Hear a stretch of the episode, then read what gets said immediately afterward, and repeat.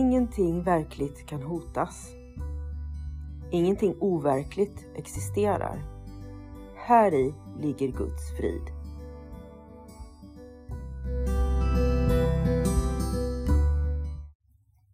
Mitt namn är Magdalena Wiklund och den här podden handlar om hur jag fann frid.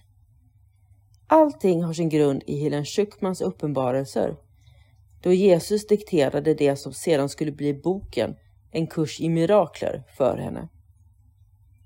Jag kommer att referera både till kursen och till Bibeln, eftersom Helen fick så mycket förklarat för sig av Jesus om hur vi egentligen bör tolka Bibeln.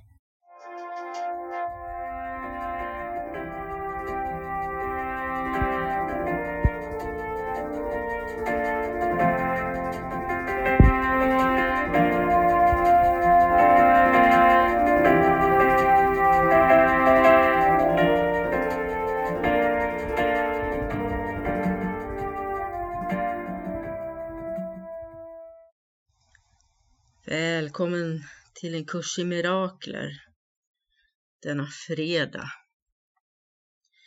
Förra fredagen så läste vi i textboken. Vi läste i första kapitlet om mirakelprinciperna. Och jag skulle faktiskt vilja börja med att dela ett mirakel som jag har fått uppleva i veckan som var. Jag var på jobbet, så jag jobbar på ett labb inom sjukvården. Och vi hade vansinnigt mycket att göra. Dels så var det ju faktiskt höstlovet. Det var flera stycken som var lediga. Det var också flera stycken som var sjuka. Och maskin som hade kraschat. Så jag hade helst velat behövt ha en kollega med mig på den position jag hade. Det hade jag inte. Istället så var det en stackare som sprang och hjälpte mig och en annan kollega. Han sprang mellan oss samtidigt som han skötte sin egen uppgift. Och det var flera stycken som bad om hjälp men inte fick hjälp. Och jag bad också om hjälp utan att få hjälp. För det fanns ingen som hade tid att hjälpa. Och mitt i allt det här så är jag lugn.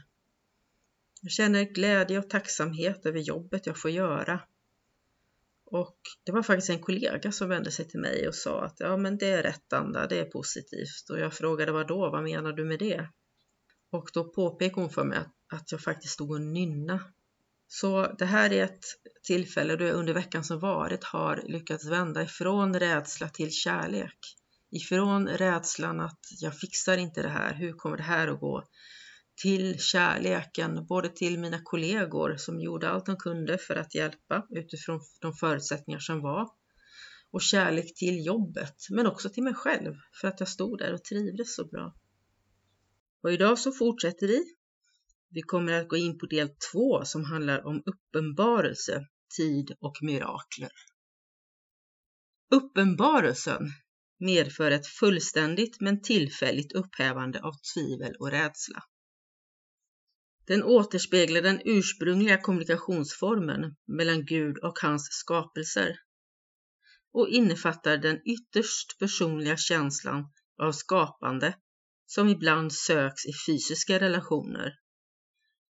Fysisk närhet kan inte uppnå den.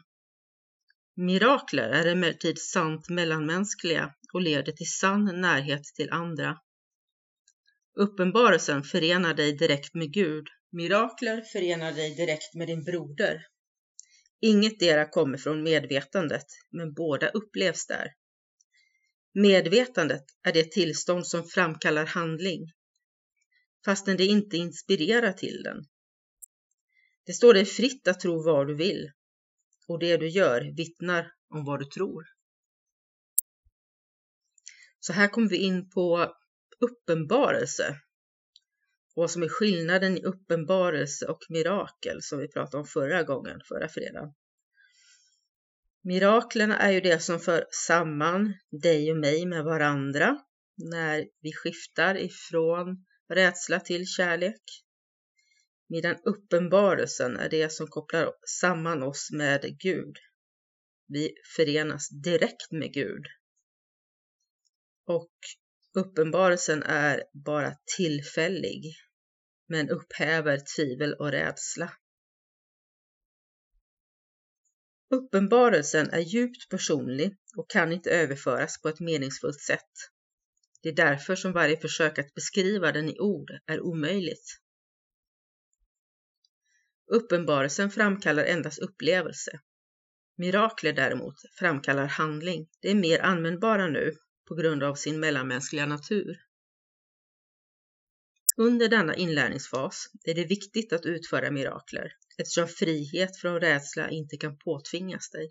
Uppenbarelsen är bokstavligen obeskrivlig, eftersom det är en uppenbarelse av obeskrivlig kärlek.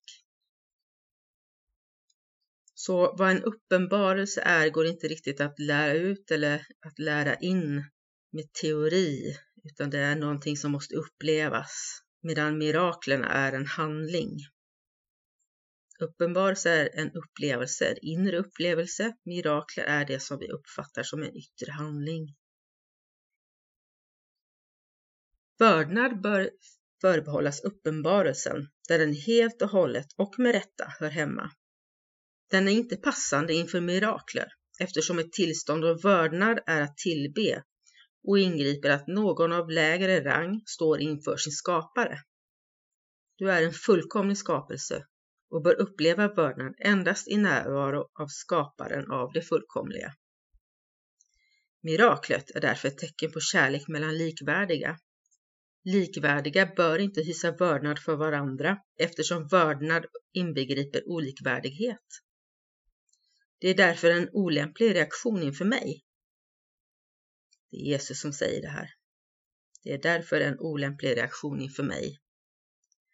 En äldre broder är berättigad till respekt för sin större erfarenhet och till lydnad för sin större vishet. Han är också berättigad till kärlek därför att han är en broder, och till hängivenhet om han är hängiven. Det är endast min hängivenhet som berättigar mig till din, säger Jesus. Det finns ingenting hos mig som inte du kan uppnå. Jag har ingenting som inte kommer från Gud. Skillnaden mellan oss nu är att jag inte har något annat. Det gör att jag är i ett tillstånd som endast potentiellt finns hos dig. Så vi går tillbaka och tittar på det här ganska långa stycket, där vi får veta skillnaden mellan vördnad och respekt. Att vördnad det hör till i relationen mellan oss och Gud. Och vördnad det kan vi känna inför våra uppenbarelser när de kommer. Men för mirakler så är det inte lämpligt att känna vördnad, därför att mirakler det är någonting som sker mellan likvärdiga människor. Vördnad det känner vi inför Gud. Så miraklet är ett tecken på kärlek mellan likvärdiga. Vördnad är att tillbe. Och en annan riktigt fantastisk mening här. Det finns ingenting hos mig som inte du kan uppnå. Jesus säger det här till Helen Schucman som skriver ner det. Det finns ingenting hos mig som du inte kan uppnå. Jag har ingenting som inte kommer från Gud. Det här är ju fantastiskt, och det är någonting som vi som kanske har varit med i andra religiösa sammanhang har lärt oss att vi inte får tycka eller känna. Vi har ju lärt oss att det är en skillnad mellan mig och Jesus, mellan dig och Jesus, och att vi aldrig någonsin kan bli som han, men det kan vi. Vi är fullkomliga. Det finns ingenting hos Jesus som jag inte kan uppnå. Och egentligen väldigt självklart, därför att Jesus har ingenting som inte kommer från Gud. Det Jesus har, det kommer från Gud. Så på sätt och vis kan man ju säga att det handlar inte om att uppnå någonting, utan det handlar om att få. Och Gud som är enbart kärleksfull har bestämt sig för att vi ska få. Jesus har fått, och vi har också fått. Anledningen till att vi inte är som Jesus ännu, det är våra egna blockeringar. Vi behöver fortfarande skifta från rädsla till kärlek. Ingen kommer till Fadern utom genom mig. Innebär inte att jag på något sätt är separerad från dig eller annorlunda än du, förutom i tiden, och tiden existerar faktiskt inte. Orden är mer meningsfulla om man tänker på en vertikal snarare än en horisontell axel. Du står under mig och jag står under Gud. I uppstigningsprocessen, och här står uppstignings inom situationstecken. I uppstigningsprocessen står jag högre, därför att utan mig skulle avståndet mellan Gud och människa vara allt för stort för dig att klara av.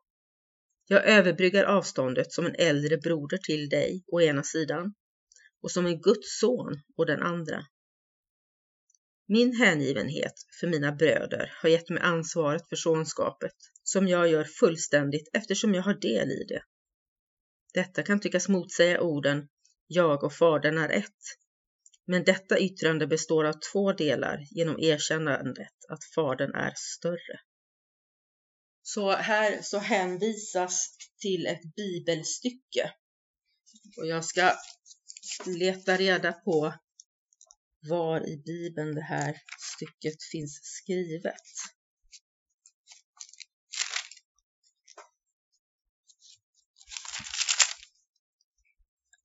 Ingen kommer till Fadern utom genom mig finns i Johannesevangeliet 14:6.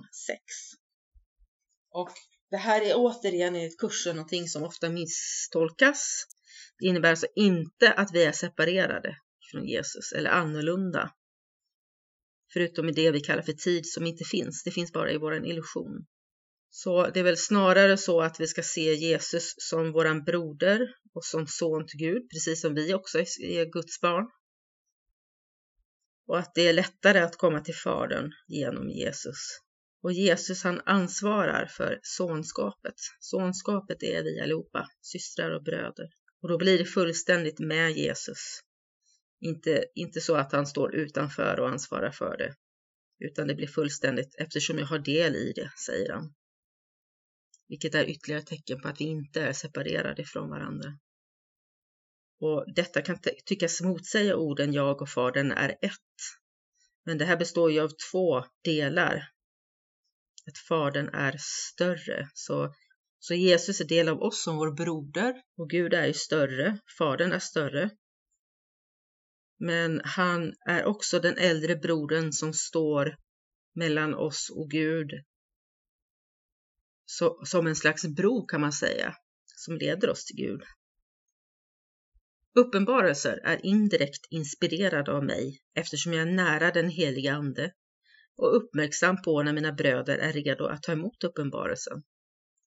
Jag kan således föra ner mer till dem än de kan dra ner till sig själva.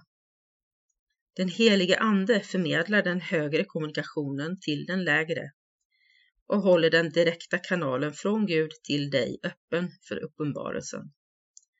Uppenbarelsen är inte ömsesidig. Den utgår från Gud till dig, men inte från dig till Gud. Så här pratar texten återigen om att vi får en gåva från Gud. Vi får väldigt mycket gåvor från Gud. Det är Gud som ger oss uppenbarelser, inte tvärtom. Och vi kan få en uppenbarelse när som helst. Det handlar inte om vad Gud vill eller inte vill ge. Vi har uppenbarelsen och tillgång till den hela tiden. Men det handlar om att vara redo för den. Och Jesus ser när vi är redo för den.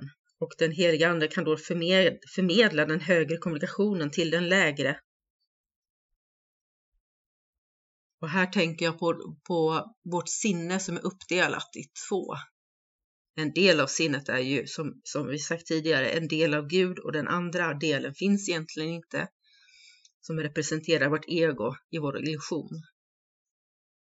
Och heliga ande kan förmedla den högre kommunikationen till den lägre så att vårt ego förstår. Så att vi i den här illusionen förstår, ska jag säga.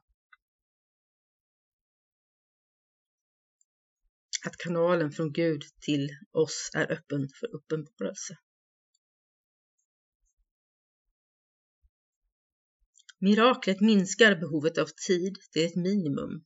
Och det längsgående eller horisontella planet tycks det krävas en nästan oändlig tid att inse likvärdigheten mellan sonskapets medlemmar. Miraklet medför emellertid ett plötsligt skifte från horisontell till vertikal varseblivning. Detta för in ett intervall genom vilket både givaren och mottagaren framträder längre fram i tiden än det annars skulle ha gjort. Miraklet har således den unika egenskapen att det upphäver tiden i samma utsträckning som det gör tidsintervallet som det omspänner onödigt. Det finns inget samband mellan den tid ett mirakel tar och den tid det omfattar. Miraklet ersätter inlärning som kunde ha tagit tusentals år. Det gör detta genom den underliggande insikt om fullkomlig likvärdighet mellan givare och mottagare som miraklet grundar sig på. Miraklet förkortar tiden genom att låta den kollapsa och eliminerar därigenom vissa intervall inom den. Den gör emellertid detta inom den större tidsordningen. Och här kommer vi in på det här med tid och hur vi uppfattar tid. Vi tror ju att det finns en tid, att det finns ett då, ett nu och ett sedan. Och om man tittar på hur det ser ut i världen med alla krig och allt lidande, och vi människor har funnits i så många miljoner år, så jag har väldigt lätt att förstå att det skulle ta tusentals år att lära sig kärlek. Att vi skulle lära oss att våra bröder och systrar runt om i världen är likvärdiga oss. Det verkar ha svårt att förstå det som människor. Men när det sker ett mirakel då vi skiftar från rädsla till kärlek.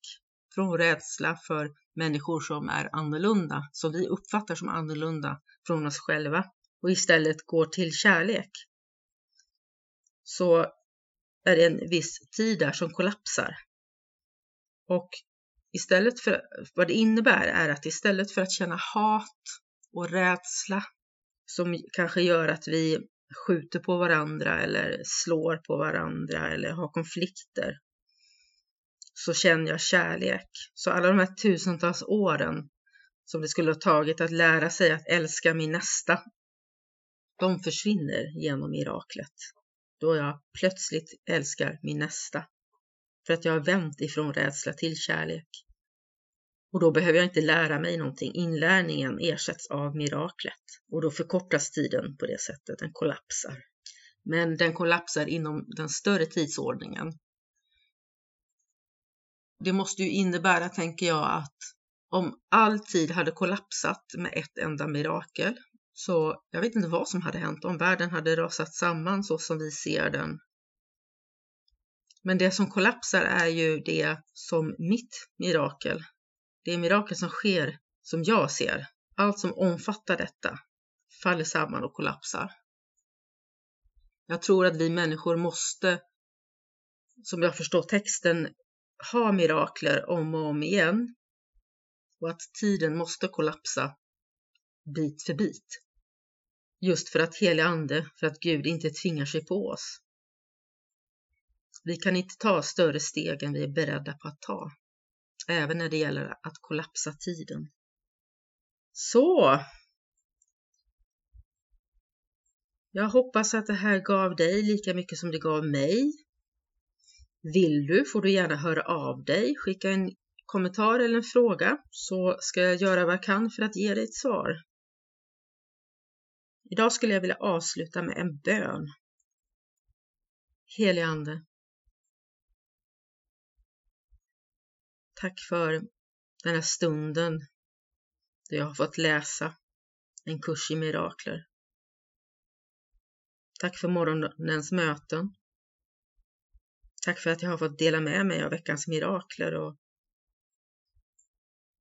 dela på frågor och svar under tidigare mötet idag. Tack för kursen. Tack för vägledning. Tack för dagen. Tack för alla mina lyssnare. För dina lyssnare. För de som vill höra. Jag ber dig att du välsignar dem på deras enskilda vägar som allihopa kommer att leda hem till dig. Amen.